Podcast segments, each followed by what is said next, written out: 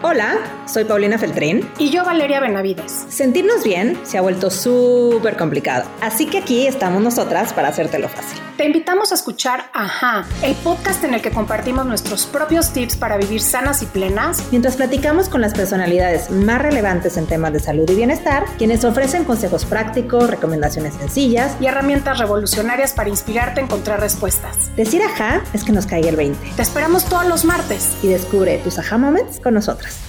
Hola, bienvenidos a un episodio más de Ajá. Hola, Pau. Oye, mi Val, yo no sé tú, pero yo estoy rayada con este episodio. No saben cuántos años estuve persiguiendo a Irene, que si sí, que si no, que si pasaron varias cosas, una pandemia en el Inter. Pero ha sido de esos temas que yo he rastreado por el mundo. Y cuando Elisa Sacal me dijo que había encontrado a alguien de odontología biológica en esta ciudad, me volví loca y luego la fui a ver. Yo, la verdad, un poco escéptica porque no creía que esa maravilla existiera en esta ciudad y la verdad es que sí, y las queremos traer como regalo a todos ustedes, ¿no, Val? Sí, una plática increíble de qué es esto de la odontología biológica, cuáles son esos químicos a los que les tenemos que decir que no en nuestra boca, porque es importantísima la salud de nuestra boca en relación con toda la salud general de nuestro cuerpo, y qué es lo que sí o sí tenemos que hacer hoy para mantenernos sanos. Así es, si tú sufres de niebla mental, cansancio crónico, gastritis, diabetes, algún padecimiento del corazón, y jamás pensaste que la boca podía estar involucrada, ¿qué crees? En este episodio vas a encontrar cómo puede que sí. Así que estamos con la doctora Irene Correa. Ella es egresada de la Facultad de Odontología de la UNAM. Tiene un diplomado en actualización profesional en odontología restauradora estética, un diplomado en diagnóstico y tratamiento de prótesis bucal fija, especialidad en prótesis bucal e implantología por la División de Estudios de Posgrados de Investigación de la UNAM. Está certificada en odontología biológica, que es justo de lo que vamos a hablar, que un poquito parece como esta odontología funcional, porque ya van a ver que ven al paciente desde otro punto de vista. Es conferencista nacional e internacional, miembro del Consejo Mexicano de Rehabilitación Oral y Maxilofacial, así como de la Academia Mexicana de Prostodoncia, y desde el año 2003 se ha desempeñado una práctica privada enfocada en la rehabilitación bucal y la odontología estética. Así que no se detengan, vayan a escuchar este episodio y no se olviden de compartirlo, porque estoy segura que hay muchísimas personas que se verán beneficiadas de esta plática. Estamos en las redes como @aja.mx. Traemos para ti los mejores suplementos. Son de la marca Vimergy, recomendados por Medical Medium. Yo llevo más de 3 años utilizándolos con excelentes resultados. Si no, no te los recomendaría. Son orgánicos, veganos, libres de gluten, sin alcohol y tienen únicamente los mejores ingredientes, esas vitaminas, minerales y nutrientes que necesitamos para vivir en una salud óptima. Así que si te interesa, búscame, me puedes escribir directo. Estoy en Instagram como @MindBodyPow. O visita mi página www.paulinafeltrin.com. De ahí encontrarás toda la información y enviamos a todo México. Irene, bienvenida. Ajá, qué emoción tenerte con nosotras. No, hombre, al contrario, Pau, un honor estar con ustedes. Muchas gracias, Valeria, Pau, ¿no? Un placer estar con ustedes aquí compartiendo.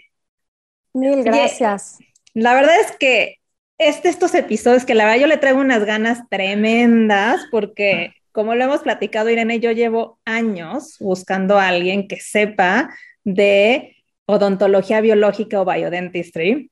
Me he puesto a hacer el research por todos lados. Estoy a punto de irme a Estados Unidos porque no encontré centros en Tijuana y en Cancún, y luego fui a uno en Cancún porque yo soy de allá, y resulta que es como máquina para gringos, donde realmente no tienen tanta intención de realmente apoyar a la persona en estos temas, sino como maquinita, porque es lo que está de moda para algunas personas.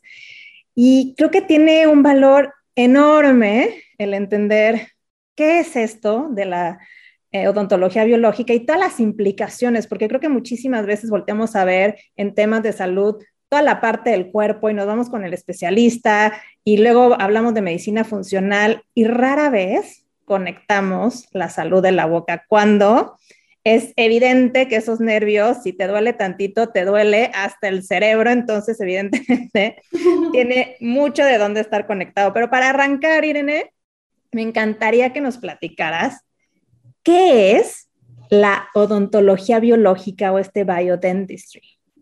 Pues totalmente, mira, coincido con lo que tú dices.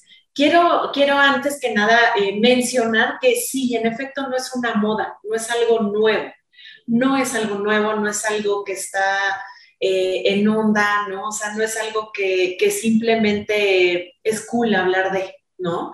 La odontología biológica, ojalá, porque se ha practicado desde hace muchísimos años, es una filosofía, es una corriente de la odontología, donde nosotros los dentistas biológicos lo que hacemos es que tratamos a un paciente y lo vemos como un todo, no nada más vamos a la raíz del problema, no nos enfocamos ni nada más nos quedamos con los síntomas y aliviar situaciones, ¿no? Entonces, es una odontología humana, es una odontología limpia, es una odontología en donde bajamos la carga tóxica, evitamos obviamente el uso de tóxicos, de materiales no biocompatibles, para así encontrar, insisto, la raíz del problema, ¿no? Entonces, no es tanto como una especialidad, o sea, es una filosofía, es una corriente. Y sí, no es nada que ver con una moda, muy por el contrario, es completamente con la salud, quitando tóxicos, haciendo uso de materiales biocompatibles, insisto, libres de metal, ya iremos platicando, ¿no? O sea, no mercurio, no flúor, no ciertos medicamentos que sí, que en efecto dañan, ¿no? Dañan y complican. Está interesantísimo, porque como decía Pau al principio, Irene, como que no tenemos en la mente esta parte de la importancia de nuestra boca, ¿no? Es como que los que tenemos conciencia sobre la importancia del efecto de los tóxicos en el cuerpo, sí pensamos en lo que comemos, pero no con qué mantenemos nuestros dientes sanos, ¿no? Sí pensamos la calidad de esos alimentos, del agua, que si tomo o no tomo medicamentos, que si utilizo cualquier otra medicina que es más natural o no. Pero es cierto que muchos de nosotros hemos crecido con la odontología tradicional, ¿no? Así. Esa que es la que nos llevaron de chiquitos y que difícilmente vamos a toparnos con estas opciones en donde inclusive, como ahorita decías, los materiales son diferentes.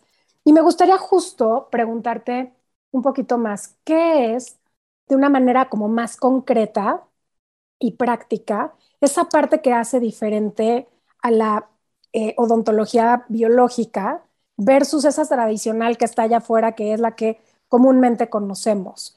¿Qué es lo que en la práctica lo hace distinto? Hablas de esta parte de ver a tu paciente como un todo, pero ¿qué otras cosas son como muy características de esta filosofía de la que nos hablas?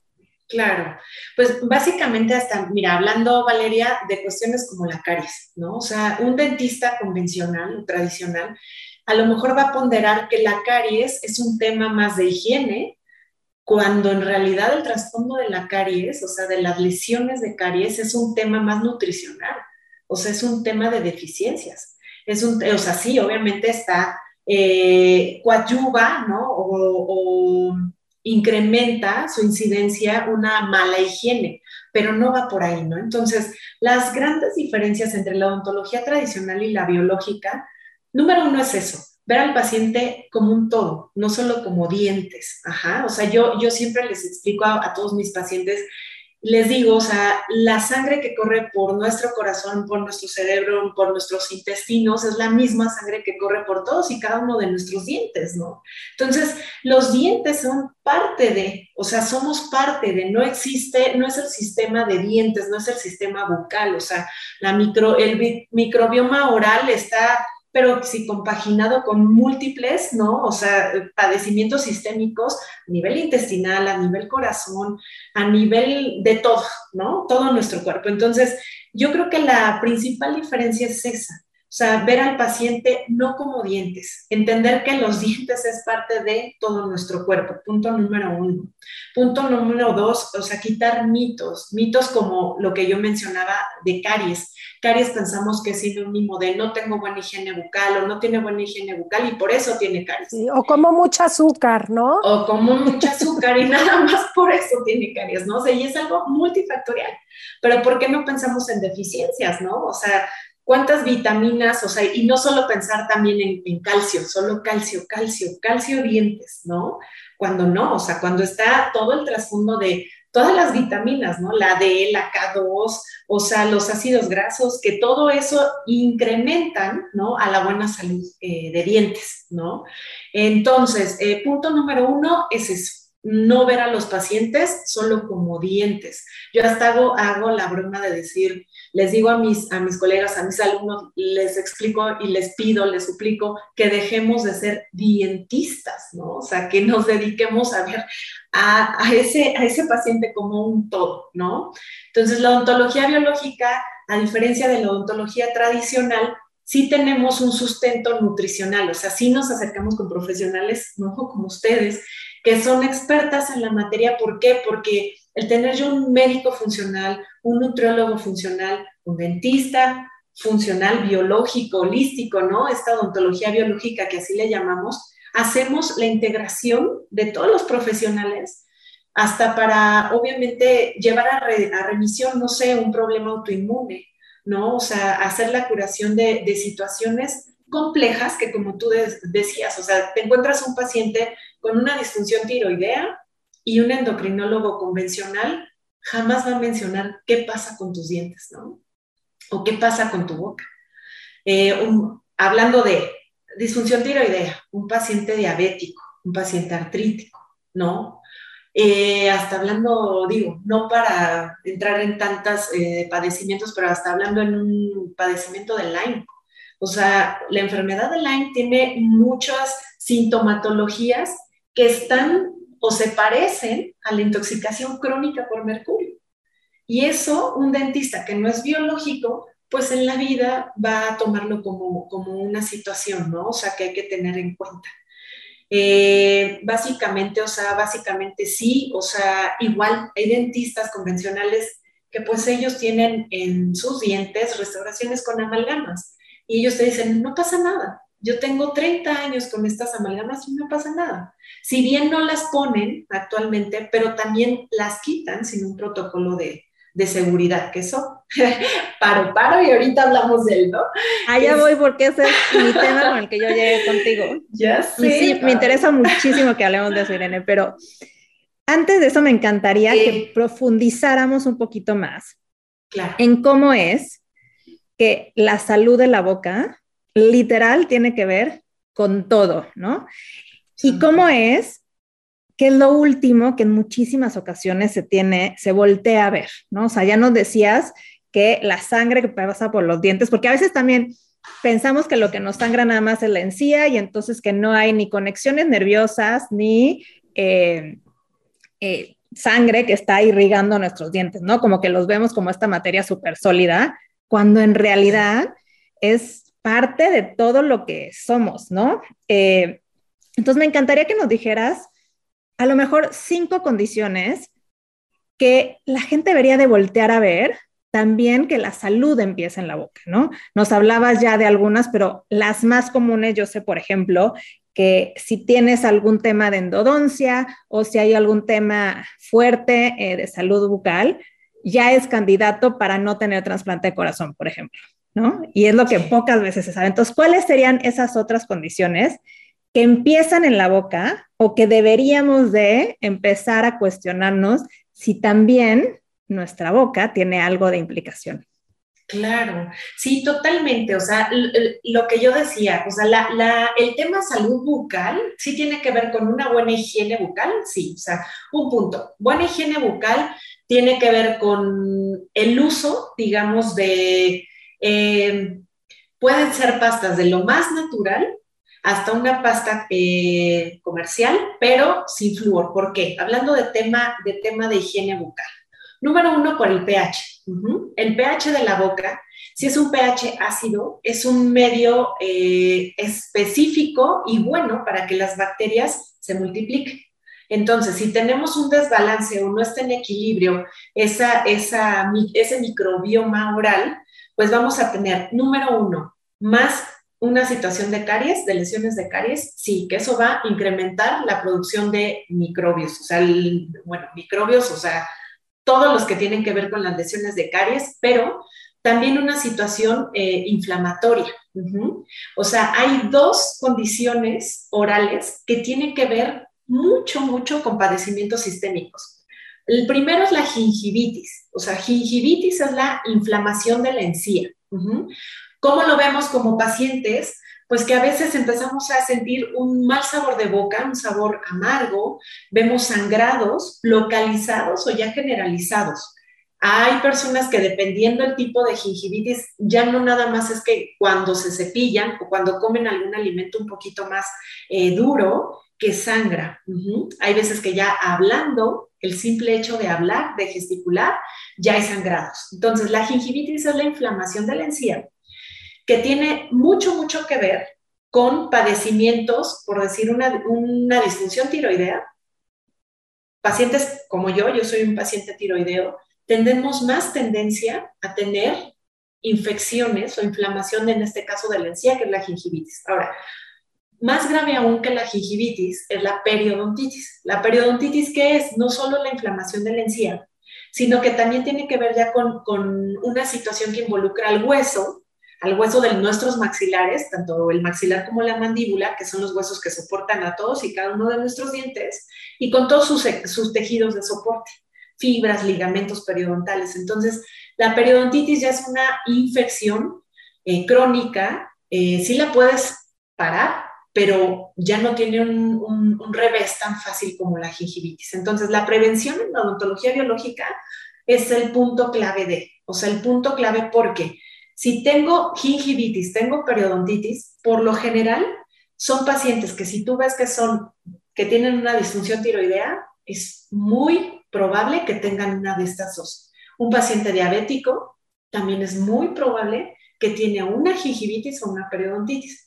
Un paciente cardiópata, lo que tú decías, o sea, porque hay una situación en la que empieza la gingivitis y la periodontitis. Es una colección, digamos, de bacterias y de endotoxinas, ¿no? Se llama endotoxemia.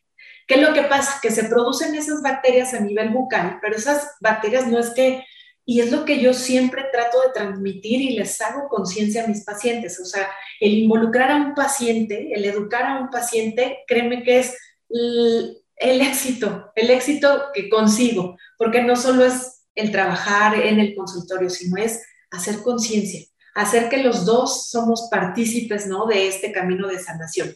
Entonces, regresando, estas bacterias producen esas endotoxinas que no solo se quedan a nivel bucal, sino que viajan pues a través del torrente sanguíneo.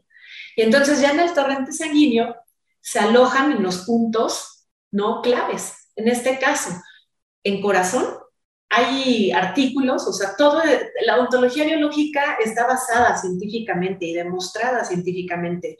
Bacterias que están en nuestras encías, en infecciones, ¿no? En infecciones gingivitis, periodontitis, o infecciones todavía más graves, ¿no? Como abscesos, cavitaciones, que poco a poco ahorita voy a ir explicando un poquito más, están en el corazón, ¿no? Entonces, pacientes con enfermedades cardíacas, pero por supuesto que está ligado a una periodontitis y una gingivitis. Un paciente que le van a poner un marcapasos, que van a hacer una situación cardíaca, tiene que tener, pero completamente estable, la situación y la condición periodontal, ¿no?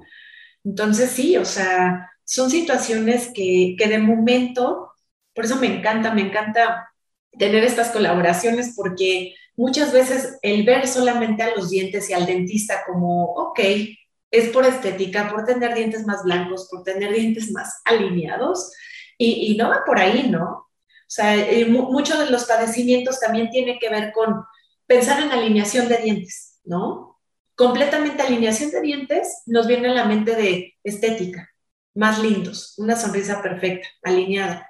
Y no, no solo con eso, yo siempre les digo, la estética es la consecuencia de que esté sano, de que esté funcionando, de que esté en forma. El tener dientes alineados y una mordida, una oclusión en orden, también te deja respirar bien. Si tú tienes los dientes en buen estado, articulando bien, derechitos, tú tienes una respiración a nivel nariz, no una respiración bucal. Cuando los pacientes tienen una maloclusión, o sea, dientes no alineados, número 1, hablando de la respiración, nos convertimos o se convierten en respiradores bucales y por consecuencia tenemos o tendemos a tener boca seca. Una boca seca, una boca que no está humectada, tiendes a tener más lesiones de caries, tiendes a tener lastimada tu encía, o sea, desde inflamación gingival, o sea, problemas que tienen que ver con alineación de los dientes. Y que muchas veces un dentista, hablando, ¿no?, de las diferencias entre la odontología tradicional y la biológica, un dentista tradicional pues va a justificar que te endereces los dientes, ¿no?, por una cuestión estética. Y no solo tiene que ver, insisto, dientes derechos tiene que ver con una mejora de tu respiración, con no presentar hasta apneas de sueño, que también qué importante es el sueño en la salud de todo nuestro cuerpo. Y si nosotros no tenemos un sueño bueno, ¿y por qué no tengo un sueño bueno? También es multifactorial, pero hablando de dientes, hablando de salud bucal, esa alineación, ¿no?, esa mala alineación de dientes, o ahí entra también el bruxismo, ¿no? O sea, el bruxismo, que es apretar, rechinar los dientes, son hábitos parafuncionales, ¿no?, que podemos controlar y de una manera natural. Ahí un dentista tradicional a lo más te va a decir que te pone una guarda oclusal, un protector, ¿no?, que es muy bueno, obviamente yo también lo hago, buscamos que sean libres de BPA, porque ahí también entran plásticos muy convencionales que muchos dentistas pues no lo piensan así, ni siquiera les pasa por la mente. Entonces estás aliviando el problema del bruxismo, del apretar, pero por otro lado traes un plástico en boca que te está intoxicando.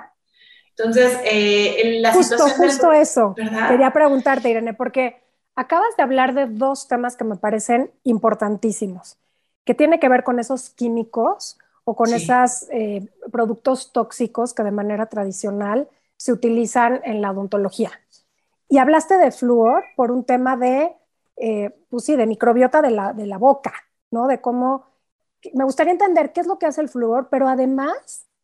¿Qué otros químicos, como esto de lo que hablas, el plástico que tienen las guardas, por ejemplo, o el BPA, que es uno de los componentes con los que se producen este tipo de plásticos? Pero, ¿cuáles son esos químicos a los que les tenemos que decir no? ¡Fuera! ¡Son dañinos! Por favor, sáquenlos de la lista. Ya sé. Pues, la verdad, sí. El primero es el flúor. El flúor, de hecho, es un fármaco. O sea, ni siquiera es algo natural. El flúor es un fármaco, es una neurotoxina, es un disruptor tiroideo. El flúor, como dentistas tradicionales, nos han... Exacto, así llama la atención a todas esas que están sufriendo de tiroides. Favor. Quítense el flúor, por amor de Dios. En todos lados te preguntan, y tú me vas a corregir, Irene, pero todo el mundo te dice que no tomes suplementos de yodo, pero nadie te dice que el flúor te está quitando tus reservas de yodo. Entonces... Vale. Dios, es como ser un poco más curiosos y tener esta información, pero síguele, ¿qué más hace el flúor? Sí, el flúor, yo sé que obviamente soy la antítesis de un dentista tradicional, de hecho es un punto de guerra entre los dentistas convencionales y los dentistas biológicos. ¿Por qué? Porque yo siempre les digo que el flúor no es el superhéroe que nos han presentado en contra de las caries, ¿no? Entonces, ¿por qué utilizan flúor los dentistas convencionales? Esa es una de sus principales justificaciones, que es anticaries. Ajá. Pero bueno, el flúor es un fármaco, es un neurotóxico, es un disruptor tiroideo. El flúor acidifica nuestro pH bucal. Personas que tenemos una disfunción tiroidea, estamos tan expuestos al flúor en donde en la pasta de dientes, si 3 veces, 4 veces, 2 veces al día nos cepillamos los dientes con una pasta con flúor, las mucosas, que es obviamente todos los carrillos, la parte interna de nuestros cachetitos, nuestra lengua, nuestro paladar, absorben todo ese flúor, número 1. Número 2, el agua que tomamos, el agua con la que cocinamos, el agua que bebemos, el agua absolutamente todas si no contamos con un sistema de filtración que sea efectivo y que quite no solo virus, bacterias, hongos, sino también estos elementos como el flúor, que son dañinos. El flúor, insisto, hace una acidificación del pH y puedes utilizar, nosotros como dentistas biológicos, yo hago más hincapié en la nutrición del paciente, o sea, en el balancear ese pH. Ahí sí, mientras menos procesados, azúcar, alimentos procesados, ayudan a que ese pH esté bien. Prefiero utilizar hidroxiapatita.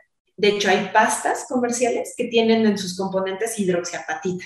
La hidroxiapatita es uno de los compuestos, es un mineral con el que están hecho el propio esmalte de nuestros dientes, nuestros huesos. Entonces, ¿qué mejor una hidroxiapatita que un flúor?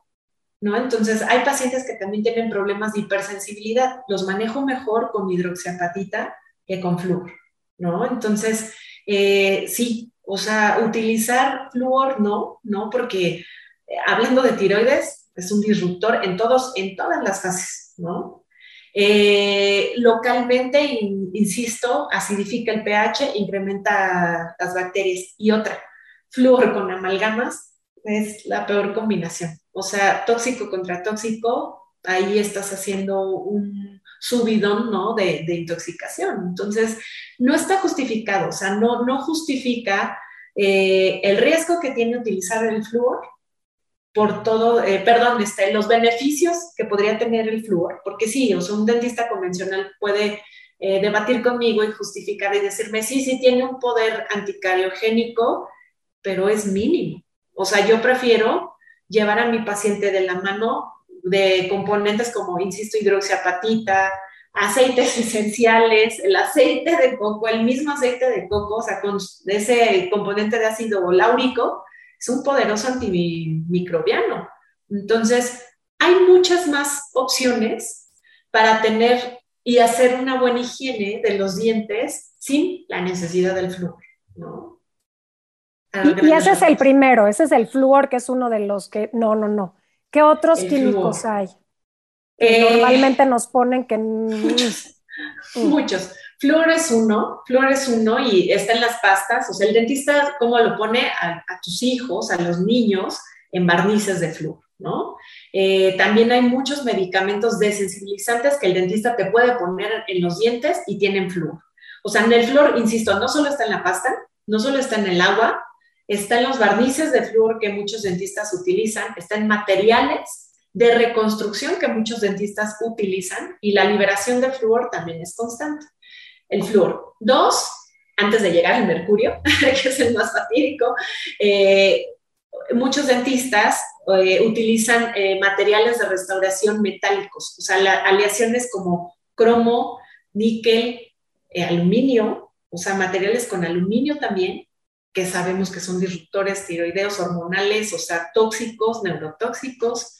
Entonces, restauraciones libres de, más bien metálicas, en contra, ¿no? O sea, yo te puedo decir, no flúor, no metales en todas estas etapas, ¿no? Hablando de uno de los metales pesados, ¿no? El mercurio, ¿no? Que es el más tóxico de todos, pero no cromos, no níquel, no aluminios. Otro que les encanta a muchos dentistas es la clorhexidina.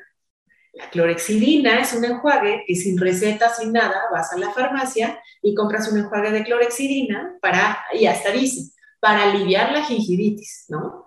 Cuando, insisto, la gingivitis, más bien, si tú tienes gingivitis, que es inflamación de la encía, o periodontitis, que es la situación más crónica y grave que les estaba compartiendo, lo que tienes que hacer es una acción local. O sea, tenemos que entrar un dentista, hacer desde una profilaxis con un equipo ultrasónico, que lo que hace es que, a mí me encanta también meter la ozonoterapia, el ozono, que es una de mis herramientas de sanación principales, ¿no? En la odontología biológica, que lejos de actuar, la clorhexidina sí es un antibacteriano, antimicrobiano, pero lo malo es que arrasa o se lleva a todos los buenos y a los malos y a los buenos, al microbioma bueno y al malo.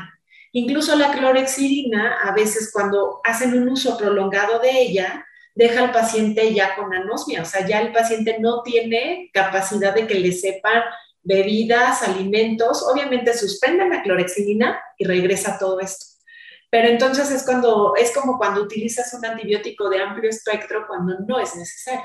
La clorexidina es un equivalente en un enjuague bucal que puedes mejor hacer uso de agua ozonizada, enjuagues bucales sin flúor, enjuagues bucales con aceites esenciales, ¿no? O sea, los aceites esenciales que con su debido cuidado, ¿no? e indicaciones son buenísimos y son cero agresivos con los bichitos buenos, ¿no? O sea, un tea tree, una mirra, ¿no? O sea, el jengibre, que es poderoso y muy, muy bueno.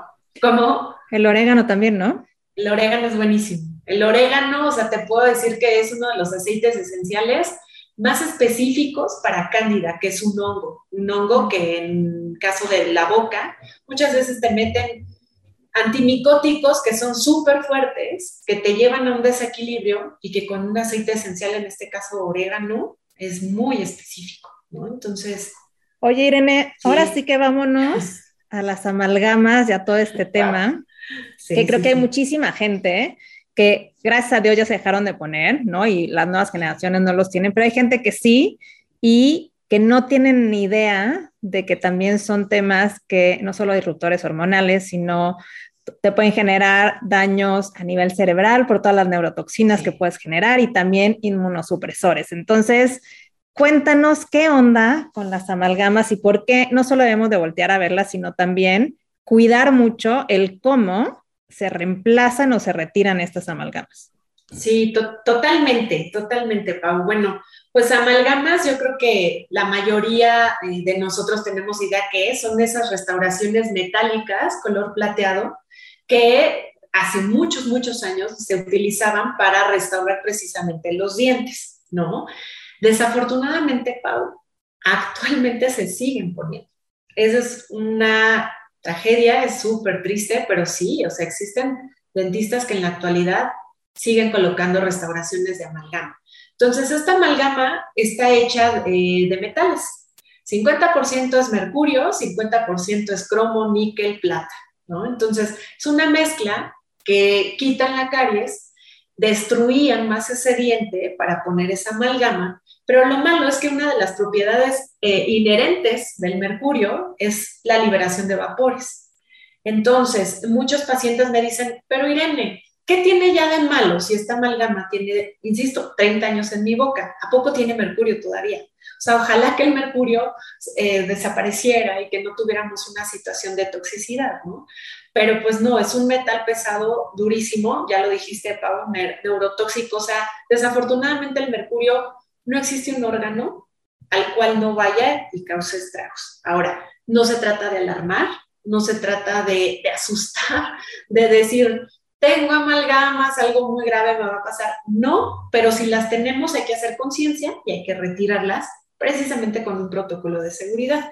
Entonces, estas amalgamas, o sea, tienen hasta, las amalgamas de mercurio, el mercurio tiene esta capacidad de ir a la barrera de la placenta, hasta la leche materna, o sea, hasta alguien que esté pensando, una mujer que esté pensando en ser mamá, tendríamos que hacer todo un protocolo antes de quedar embarazada, ¿no? Porque es muy riesgoso. Retirar una amalgama. Si tienes amalgamas, hay que hacerlo de una manera a conciencia. ¿Por qué? Porque hay un protocolo previo, durante y posterior a la remoción de amalgamas. Es una remoción segura con todo un protocolo nutricional. O sea, porque sí tiene mucho que ver con que empieces a tener a tu cuerpo bien. O sea, suena de frutas, verduras, minerales, suplementos, ¿no? Una buena higiene, un cambio de hábitos antes de que nos atrevamos a quitar una amalgama. Hacer un protocolo quelante, me refiero desde minerales poderosos como el selenio, ¿no? Que es uno de los principales quelantes que ayudan, atrapan y depuran ese mercurio, porque pues no todos los pacientes o no todas las personas tenemos el mismo poder de depuración o de eliminación de metales pesados. Entonces, en el momento antes, o sea, digamos, otro quelante de acceso muy fácil, carbón activado, zeolita micronizada. El cilantro. Coincidimos al mismo tiempo. O sea, el cilantro es un poderoso, pero poderoso quelante, ¿no? La vitamina C. La vitamina C en megadosis, o sea, es el principal que mueve absolutamente todo ese mercurio, ¿no? Entonces, considerando una dieta correcta, más adecuada a ayudar a ese cuerpo a que depure el mercurio, se hace esta absorción, digamos, o implementación de minerales, de quelantes, y retirar amalgamas es todo un protocolo que lo hacemos en la clínica. Sí tienes que contar con que tu consultorio tenga con filtros especiales, suctores especiales, barreras, o sea, nosotros la protección principal obviamente que es para nuestro paciente, pero también para mí y para mi equipo de trabajo, hasta para el medio ambiente, o sea, la manera en la que nosotros filtramos esas probables partículas de mercurio, de amalgama que se vayan al medio ambiente, porque uno de los principales fuentes de contaminación de aguas, de ríos, de mares, somos los dentistas, y también... Uh-huh. Sí, justamente a eso iba de entender las diferencias claves, ¿no? Porque muchas dentistas dicen, sí, yo te las quito y no pasa nada y la. ¿Y qué es lo que deberíamos nosotros como pacientes identificar para saber que realmente esa persona está siguiendo el protocolo de seguridad? Porque la mayoría no saben, y yo ya sé todo lo que te tienen que poner en la boca y el oxígeno y etcétera. Sí. ¿Qué es así como punto de alarma de si alguien ya hizo conciencia y quiere retirárselas con esta precaución, llega al consultorio y qué le dicen y qué no le dicen, que es como señal de, ya sabes, foquito rojo? Punto número 1, que ese dentista no te hable para nada de la nutrición y de una situación de quelantes. O sea, si el dentista te dice, mira, no te preocupes, te voy a poner un plastiquito, ¿no? Y yo voy a absorber todo lo que sale de la amalgama y no te va a pasar nada, porque tristemente muchos de mis pacientes que han tenido esa triste situación, ¿no? De que les vuelan amalgamas sin esta precaución, me dicen, oye, Irene, no, pues es que a lo más, unos me dicen, sí me puso un plástico, otros me dicen, oye, Irene, yo me sentaba y escupía lo negro de la amalgama, o sea, literal, así de enjuágate con el vasito y escupe, y pues es que eso, sí, Valeria, no, hombre, o sea, es que son de las cosas que, así, como si me estuvieran haciendo una limpieza de quitarme... Sí. No sé, una semilla de algo atorada. Sí, es un tema súper delicado y triste a la vez, porque de verdad, o sea, esa persona que está haciendo, yo no creo y quiero pensar que no lo hacen obviamente con alevosía y ventaja, lo hacen detrás de la ignorancia, o sea, entonces, porque también se están intoxicando ellos, y todavía ese dentista se está intoxicando más que al propio paciente. Al paciente le quitó 1, 2 amalgamas, pero ¿y si él quitó 5 en el día, 20 en una semana, no? Sin un protocolo de seguridad, ahí los estragos en nuestra salud. Entonces, número 1, antes de que te hable o antes de que te empiece a quitar esa amalgama, tiene que haber una seriedad y un protocolo nutricional, o sea, hablar seriamente, comprometernos ambas partes, de entrar en una situación de quelación. Uh-huh. Número 2, en el momento en el que te tienen que quitar las amalgamas, mínimo si tienes que hacer uso de un carbón activado, de una zeolita, o sea, para que el cuerpo esté con un quelante ya funcionando. 2, barreras físicas. Y físicas me refiero se llama dique de hule, pero es de nitrilo, ni siquiera es de látex. El nitrilo es todavía más resistente al látex contra el mercurio. Entonces, una barrera física que les ponemos un dique de nitrilo a un paciente, en el dique ponemos una crema quelante, que son cremas específicas, que obviamente tenemos los dentistas biológicos, cubrimos todo ese dique de esa crema quelante, el paciente, como dice Pau, siempre va a estar con oxígeno medicinal, respirando oxígeno, porque al paciente lo tapamos completamente. Y aparte eso es para cubrirte un diente, o sea, la muela en la que te lo van a retirar, o sea, no, o sea, Así de específico es el protocolo para retirarlo, sí. Así de específico es. Y también saben una cosa, o sea, a través de, digo, ya de tantos años, afortunadamente, yo llevo 19 años ejerciendo la odontología. Obviamente no todos bajo los principios de la odontología biológica. Ahorita les cuento un poquito de mi historia y por qué estoy acá, ¿no?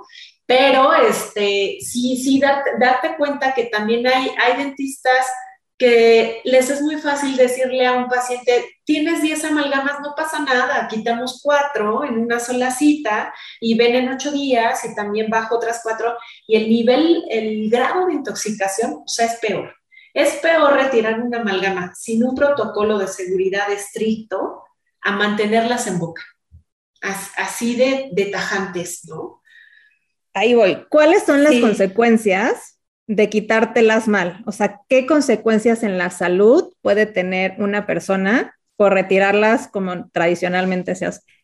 Claro, es multifactorial y obviamente todos somos tan individuales, ¿no? Y podemos presentar o sea, desde que empieza una situación de cansancio, fatiga, ansiedad, o sea, crisis que no tenías antes, se puede agudizar. Un paciente con artritis puedes, pero revolucionar esos cuadros artríticos porque estás bajando o estás liberando una cantidad altísima de mercurio en una sola situación, ¿no? O sea, también, digo, hay pacientes a los que sí me gusta mandarles a hacer pruebas de toxicidad o saber ante qué metales pesados estamos, que siempre el mercurio es así como que aquí estoy, ¿no? O sea, siempre está el mercurio, volteas y ves esa boca y ves que está infestada en amalgamas, pero sí las consecuencias, Pau, te puedo decir que, mira, en cuanto a la autoinmunidad,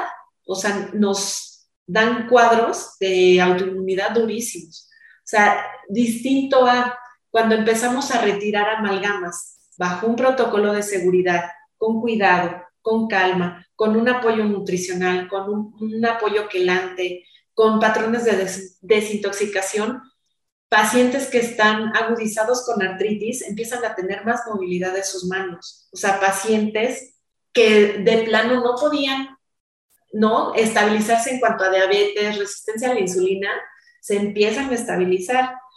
Nosotros como pacientes tiroideos, nuestros anticuerpos, ¿no? O sea, hablando de un Hashimoto, de un hipotiroidismo de Hashimoto, que es autoinmune, esos anticuerpos antitiroideos está registrado, o sea, y lo podemos comprobar con nuestros estudios de sangre, que van bajando junto con el selenio y múltiples cosas más, vas bajando esos números de anticuerpos, ¿no?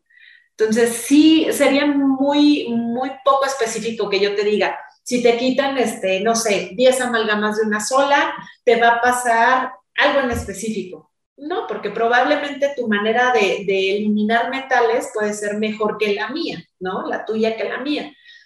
Pero esta situación es tan multifactorial. Y bueno, o sea, por todo lo que hace el mercurio, sí o sí, se debe de eliminar. Pero siempre, insisto, bajo un protocolo de seguridad.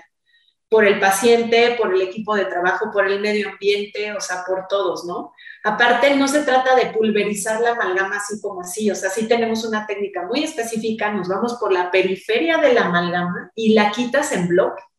Aparte, ya quitas esa amalgama en bloque, la tienes que poner en desechos, pues, biológicos, ¿no? O sea, delicados, no es estoy tirando una gasa.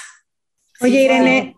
¿Y es probable perder los dientes por retiro de amalgama porque encuentres más toxicidad o algo que ha estado tapando este metal?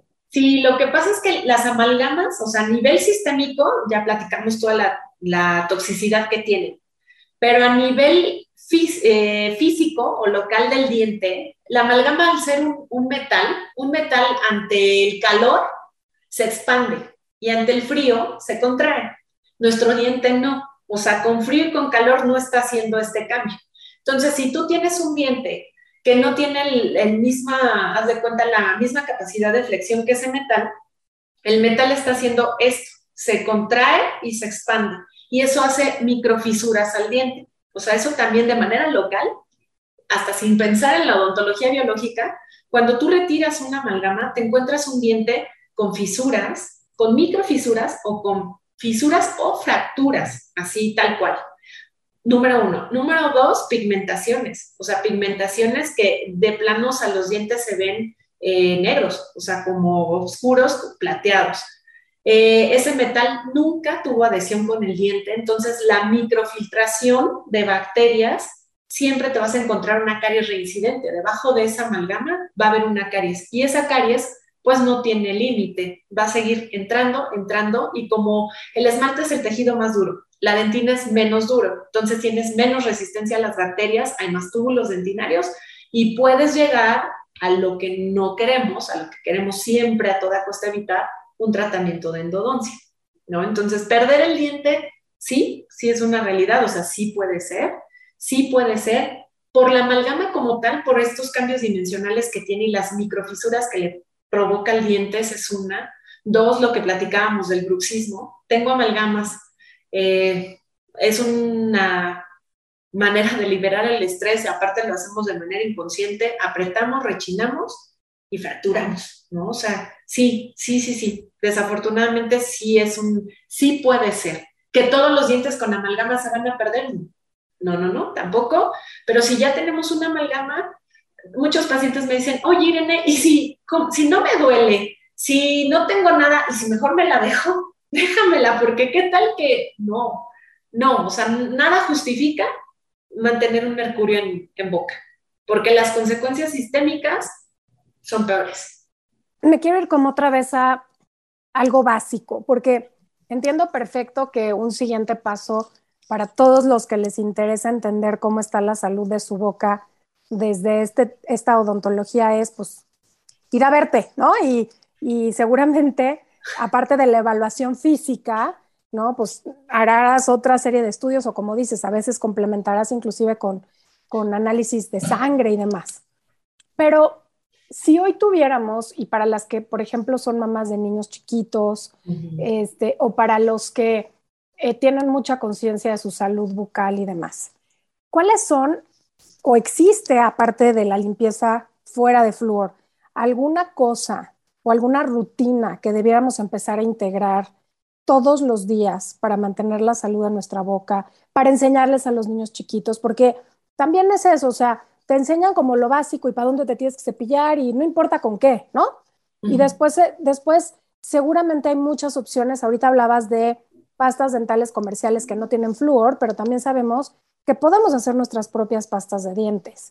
Totalmente. Entonces, ¿cuáles serían esos 2 o 3 tips que nos puedes dar a nivel higiene que pueden ser implementados fácilmente en casa y que podemos empezar a enseñarles a los niños fuera de esta manera tradicional de enseñarles a cuidarse la boca? Claro. Una que es una práctica milenaria, ¿no?, de Ayurveda, que es el oil pulling. El oil pulling, que es una práctica que lo que haces es que aceite de coco, de hecho a mí me gusta nada más con aceite de coco, una cucharadita de aceite de coco en tu boca, o sea, la práctica así puntual te dice que 10 minutos estés haciendo como un enjuague. Sinceramente, 10 minutos como tal, ni yo lo logro, o sea, es demasiado, pero sí, unos minutos de manera consciente. Una práctica fácil, y lo pueden hacer los niños, hasta si se pasan ese aceite de coco, no pasa nada, al contrario, es benéfico. ¿Pero por qué? Porque cuando despertamos, las X horas que permanecemos dormidos, pues no estamos ni hidratados y tenemos una multiplicación de bacterias, por la no hidratación, por la respiración bucal, ajá. Si no respiramos por boca, nuestra boca está seca, entonces las bacterias se multiplican. El aceite de coco, como decía, por el ácido láurico y por ser un ácido graso, lo que hace es que atrapa todas esas bacterias. Es importante poner una cucharada de aceite de coco en boca, hacer un enjuague, pasarlo por absolutamente todos los dientes, es sencillo. Puedes poner a tus hijos, a los chiquitos, ¿no?, a decirles, a ver, enjuágate con aceite de coco. Considero que la mayoría no es un sabor desagradable, es un sabor que casi a todo el mundo le gusta. Pocas personas me han dicho, no me gusta, ¿no? Bueno, pues puedes hacer uso de un aceite de oliva, pero ozonizado. Ese es el punto de ozono. El ozono también es algo que puedes tener en tu casa. En este caso hay aceites de oliva ozonizados, sí hay que buscar uno que tenga pues una calidad, que realmente esté ozonizado. Hay muchos que dicen que están ozonizados, lo abres, huele ozono, lo vuelves a utilizar y ya no tiene ozono. O sea, un aceite ozonificado sí tiene todo un proceso, ¿no?, importante. Entonces, hacer enjuagues con aceite de coco normal, bueno, obviamente no procesado, natural. Así al despertarte.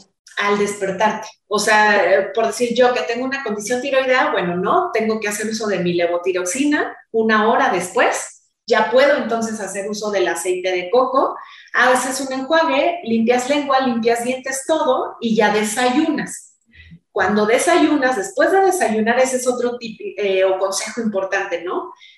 Después de tus alimentos, lo que debes de hacer así ya de manera rutinaria es lavarte los dientes, no distraerte, no perder tiempo, porque ahí es en donde empieza todo este ciclo, ¿no?, de acidificación de pH, incremento de bacterias.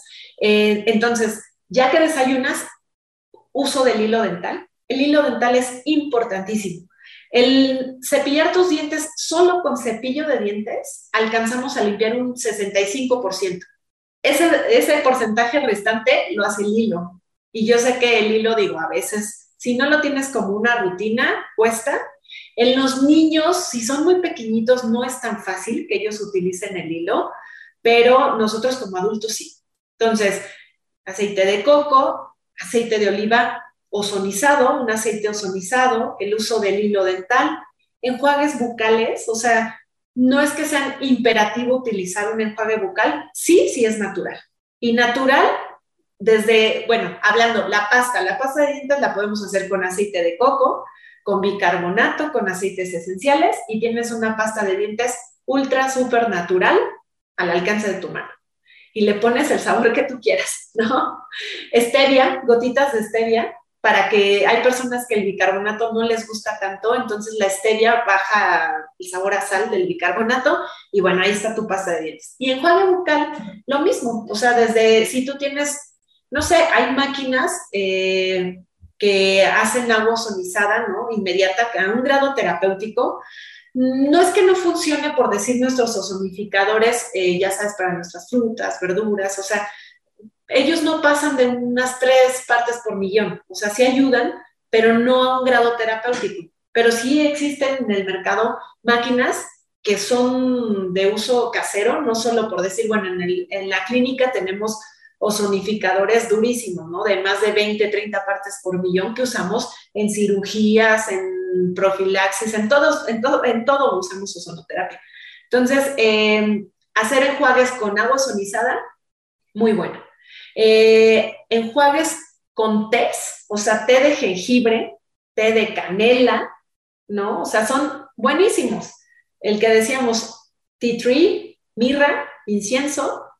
Son 5 aceites esenciales muy, muy buenos, ¿no? Mezclados con esa agua, o sea, les ponemos una gotita. ¿Con agua normal puede ser? De hecho, con agua normal, con agua del filtro, el agua que platicábamos también, ¿no? Filtros que quiten flúor, ¿no? Porque también sí del agua, sí, del grifo, o sea, sí tenemos... Sí, y depende también donde vivas, ¿no? Hay estados de nuestra república, o sea, que tienen... altas concentraciones de flúor, y el flúor tiene que ver con muchas cosas, fluorosis y más, ¿no? Entonces, pero sí, un enjuague bucal lo haces con el agua con la que tú tomas, y la cantidad de aceites esenciales también depende de tu tolerancia, ¿no? Hay personas que dicen, hombre, perfecto, saltitri, delicioso, me gusta, y le ponen hasta 4 o 5 gotas y no pasa nada.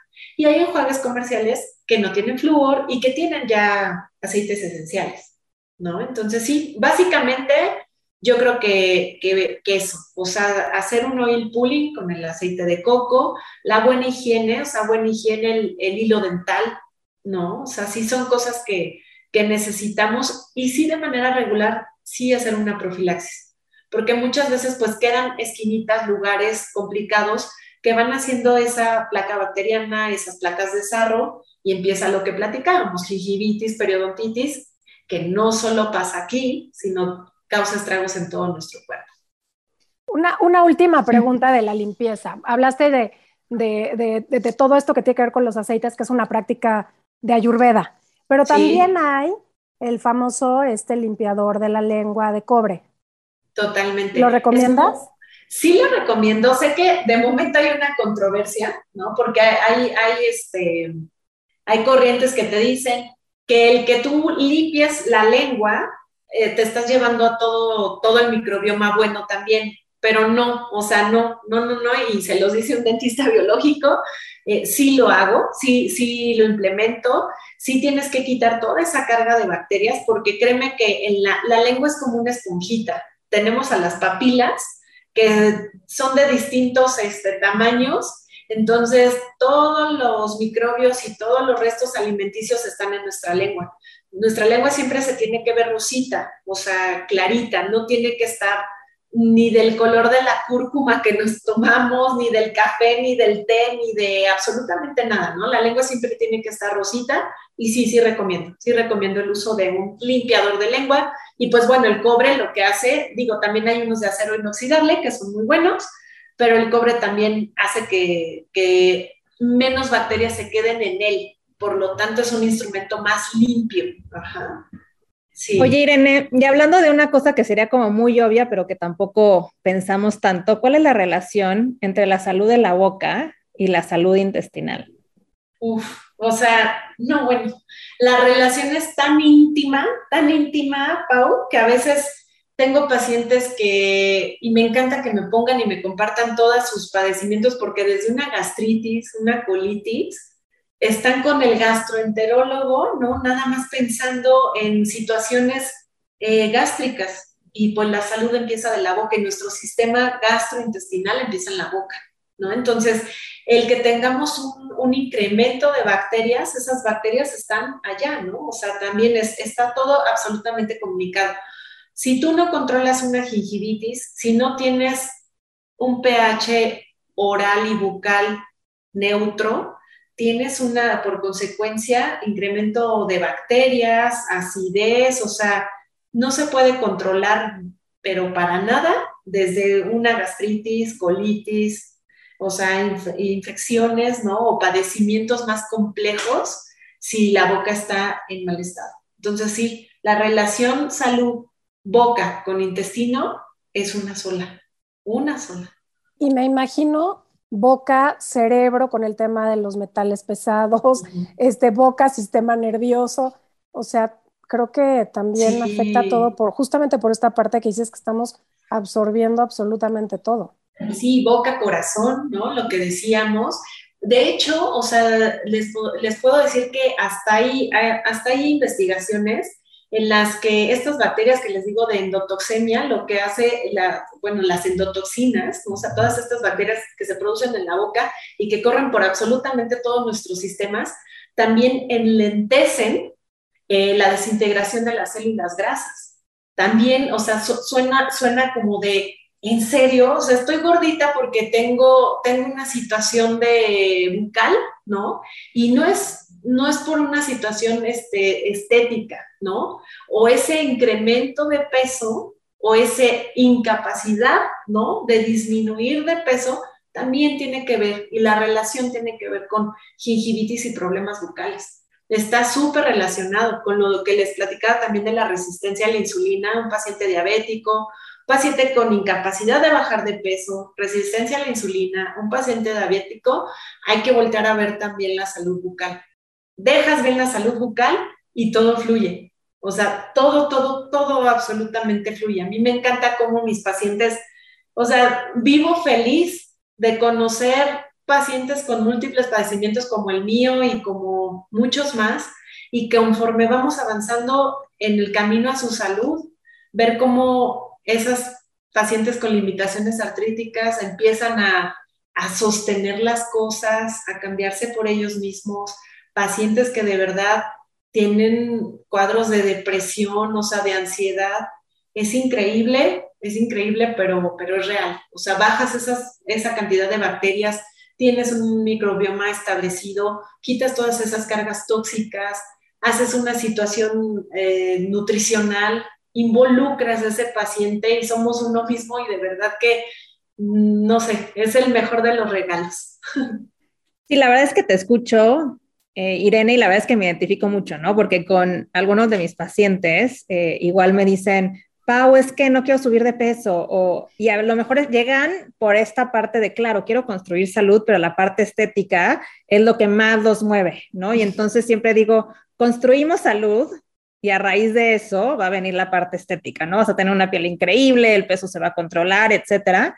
Y a lo mejor hay estas etapas de desajustes, pero estamos construyendo salud, ¿no? Y creo que es lo mismo con la odontología biológica, que volteas a ver al paciente y que dices, qué maravilla que si quitamos metales pesados va a haber menos niebla mental, vamos a tener menos riesgo de generar Alzheimer, ¿no?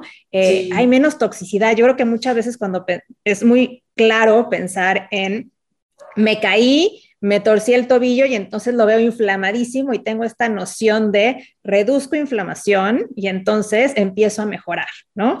Y somos conscientes de la energía que le está costando a mi cuerpo el poder sanar esa parte del cuerpo, pero no nos ponemos a pensar en que a lo mejor una falla bucal que es chiquititita también le está requiriendo al cuerpo muchísima energía diario y constante. Entonces creo que esta plática me encanta, Irene, porque estamos poniendo un poco de perspectiva de cómo hay una parte de nuestro cuerpo que lo utilizamos solo o cuando ya nos duele mucho o con esta parte estética. O sea, no hay como esta línea intermedia. Y hace ratito nos decías que no siempre fuiste practicante de la odontología biológica, que empezaste como prácticamente todos los dentistas en este país, practicando de forma tradicional. ¿Qué pasó en tu vida o qué encontraste que dijiste, esto me hace sentido? O cuéntanos tu historia, porque sé que es fascinante, claro, y me encantaría que nos las compartieras.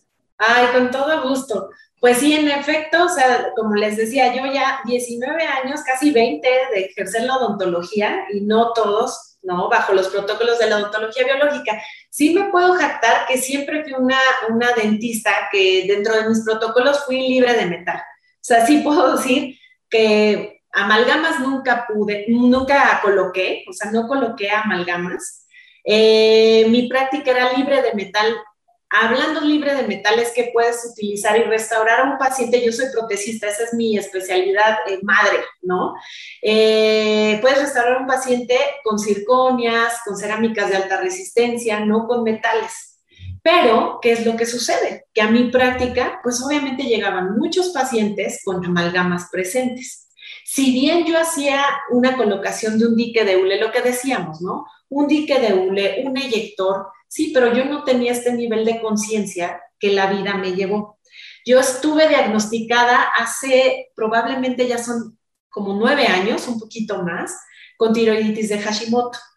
Y no sé, pero bueno, como a muchos nos ha pasado, que te diagnostican un padecimiento y vas en mi caso, con un endocrinólogo convencional y es así como de, pues ok, estás enferma de la tiroides, tómate tu levotiroxina y lo siento mucho por todo lo que sientes, ¿no? Y por todos los padecimientos que tienes. Ni modo, te tocó la mala suerte. No conforme con ello, o sea, empiezas a indagar y empiezas a buscar, empiezas a querer entender tu padecimiento. En mi caso, fue que literal empecé a estudiar hasta más de tiroides que de odontología, ¿no? Y al entender que el padecimiento tiroideo está multifactorial y que no nada más vienes de una línea genética, o sea que también un ambiente tóxico te desencadena un problema, un padecimiento tiroideo, caí en cuenta que mi profesión, cuando se ejerce sin los principios y sin los protocolos de la odontología biológica, somos un profesional que está expuesto a una carga tóxica crónica, constante y severa.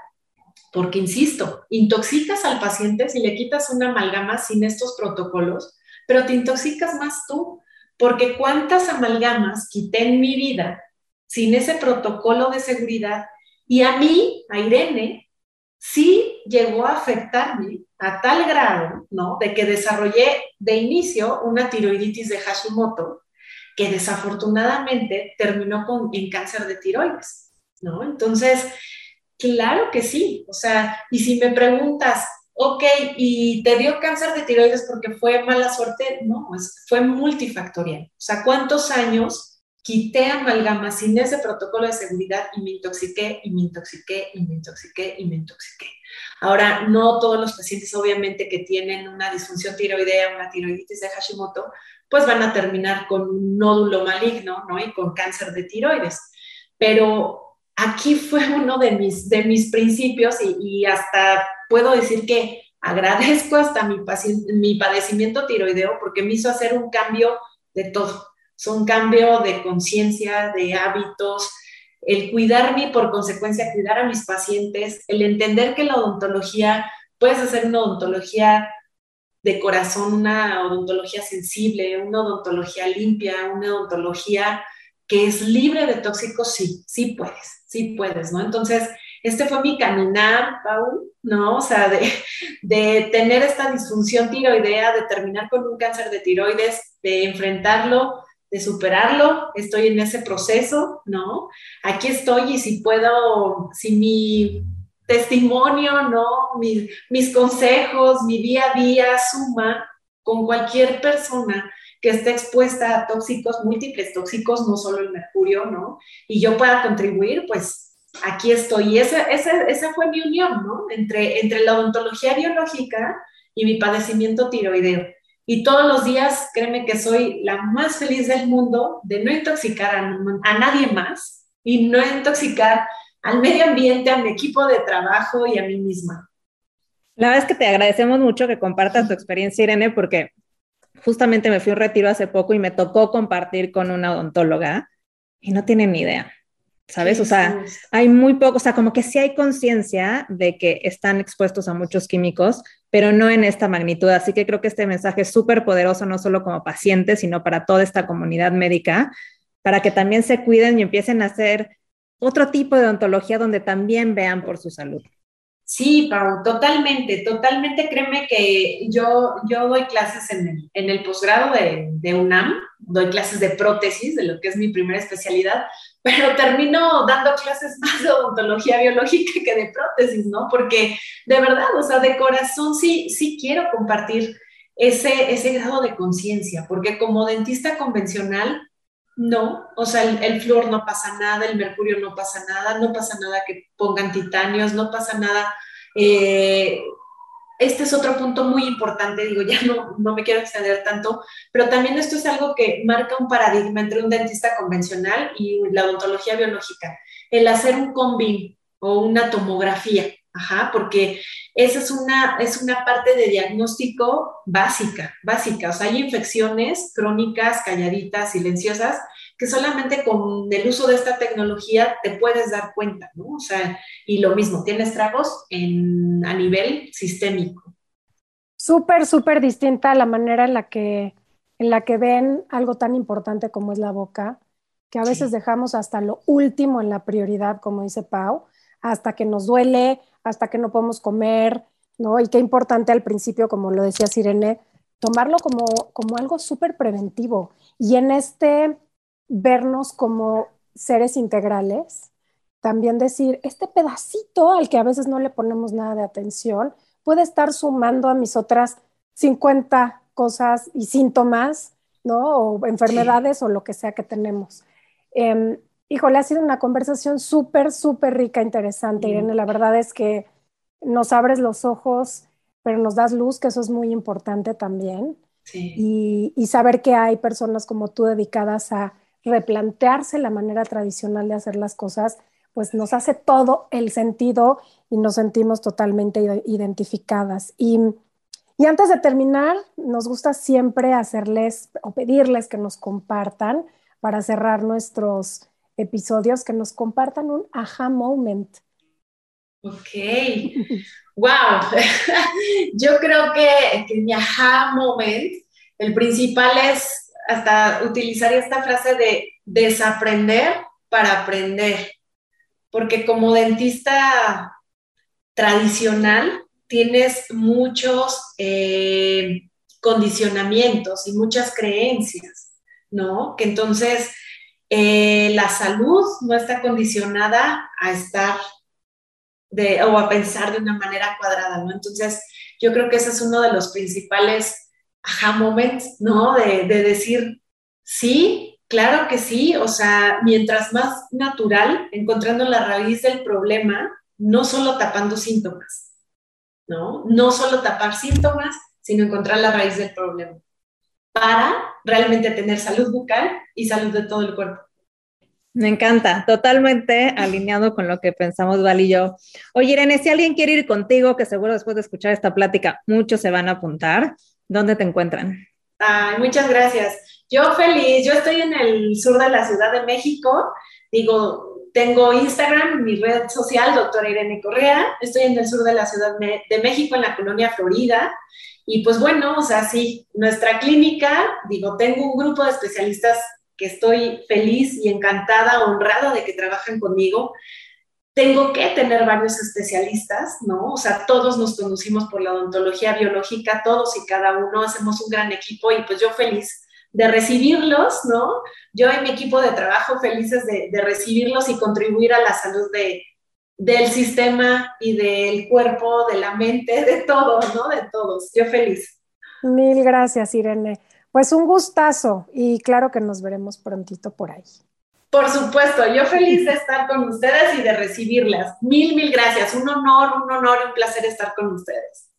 Escuchar estos testimonios, encontrar estas opciones en nuestro país, en nuestra ciudad, la verdad es que son de súper buena onda, porque cuando estamos tan preocupados por estar mejor, a veces se nos olvidan estos detallitos.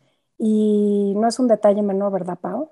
Así es, y algo que pocas veces pensamos, lo hacemos como más preventivo, más estético, pero sin duda, una nueva rama de odontología que hay que voltear a ver. Así que compártanlos, ayúdanos a llegar a más personas, suscríbete, te recordamos que también ya estamos en YouTube, y no dejes de dejarnos saber a quién te gustaría que entrevistemos, de qué temas te gustaría que hablemos, y todo lo que te gustaría que Valeria y yo trajéramos para ti aquí en Ajá. Yo soy Paulina Feltrin. Y yo Valeria Benavides. Y esto es Ajá.